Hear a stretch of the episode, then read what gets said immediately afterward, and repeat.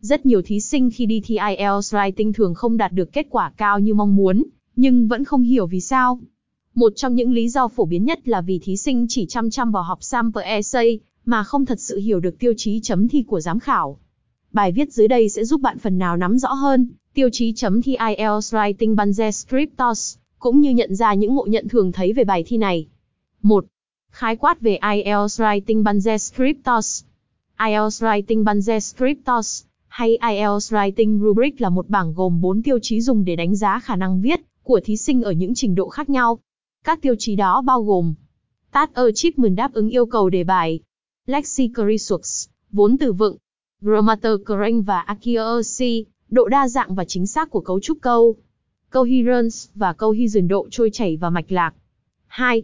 4 tiêu chí chấm điểm Writing. 2.1 Task Achievement. Đối với tiêu chí Tát Achievement của IELTS Writing Banze Scriptos, bài viết của thí sinh cần trả lời được tất cả các phần của đề bài. Điều này được thể hiện ở 3 phần mở thân kết. EG. Today, TV channels provide men's sports so more than women's sports so. Why? Should TV channels give equal time for women's sports and men's sports? Đề 4 tháng 1 năm 2020. Đề bài này nêu ra hai câu hỏi là why và should TV channel give equal time for women's sport and men's sport?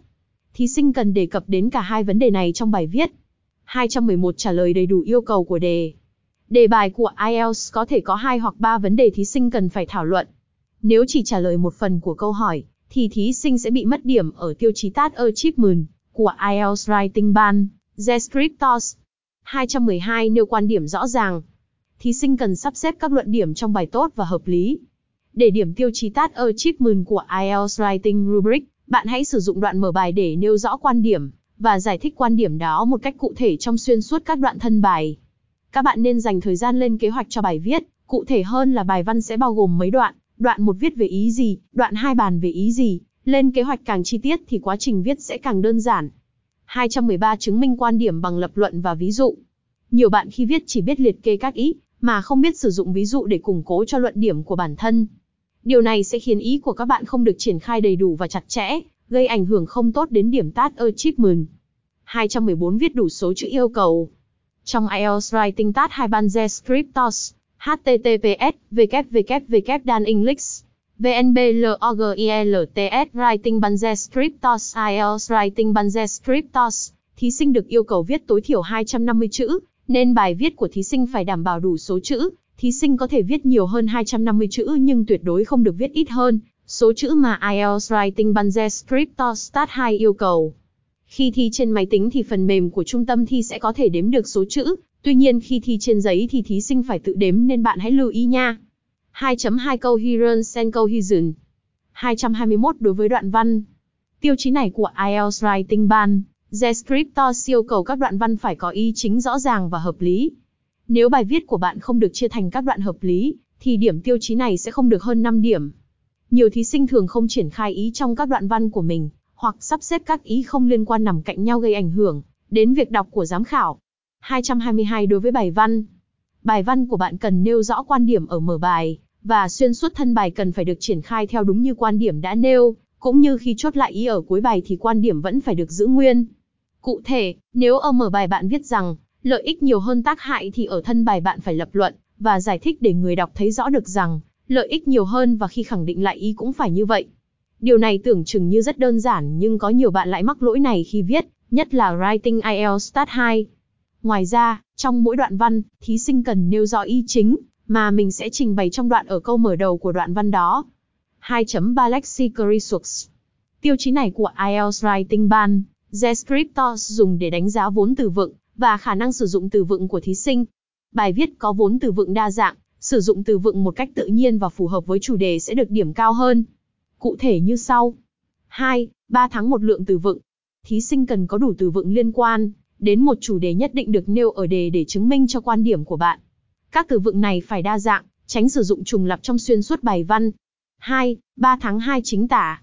Một bài viết được điểm cao về tiêu chí Lexical Resource trong IELTS Writing TAT 2 Banze Scriptos, thì hiển nhiên là các từ vựng, từ cơ bản đến nâng cao, phải sạch lỗi chính tả. Để tránh mắc những lỗi cơ bản này và bị trừ điểm uổng, thì bạn nên tắt các tính năng hỗ trợ sửa lỗi chính tả hoặc viết tay. Để đạt điểm Hai, cao và thể hiện khả năng sử dụng từ vựng tự nhiên, bạn nên sử dụng chính xác những collocation sự kết hợp các từ vựng.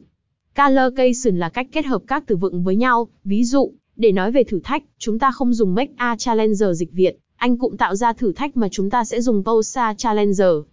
2.4 Grammar Crank và Accuracy Nhiều bạn thí sinh thường chỉ cố gắng nhồi nhét càng nhiều cấu trúc ngữ pháp càng tốt, rank mà quên mất độ chính xác, Accuracy cũng đóng vai trò cực kỳ quan trọng. 2. 4 tháng 1 sử dụng đa dạng cấu trúc câu. Để đạt điểm cao trong tiêu chí này ở cả IELTS Writing Task 1 Rubric và IELTS Task 2 Banze Scriptos, thì trong bài viết thí sinh cần sử dụng nhiều cấu trúc câu khác nhau.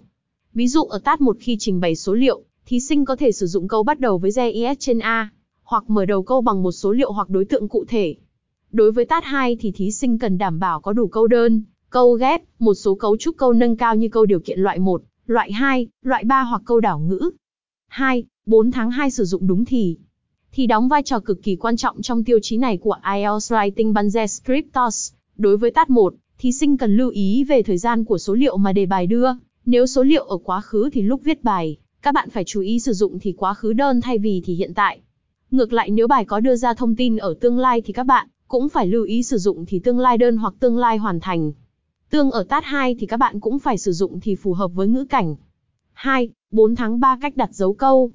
Cách trình bày và sử dụng dấu câu cũng ảnh hưởng lên điểm grammar nha. Thí sinh cần lưu ý sử dụng dấu câu hợp lý để bài viết được mạch lạc và dễ đọc hơn. Ngoài ra, khi đánh máy thì cũng cần chú ý về quy tắc khoảng trắng khi đặt dấu câu. Qua bài viết trên, Dan đã cung cấp đầy đủ thông tin cần thiết về IELTS Writing Banze Scriptos. Hy vọng các bạn đã hiểu rõ được những tiêu chí writing để có chiến lược ôn luyện phù hợp.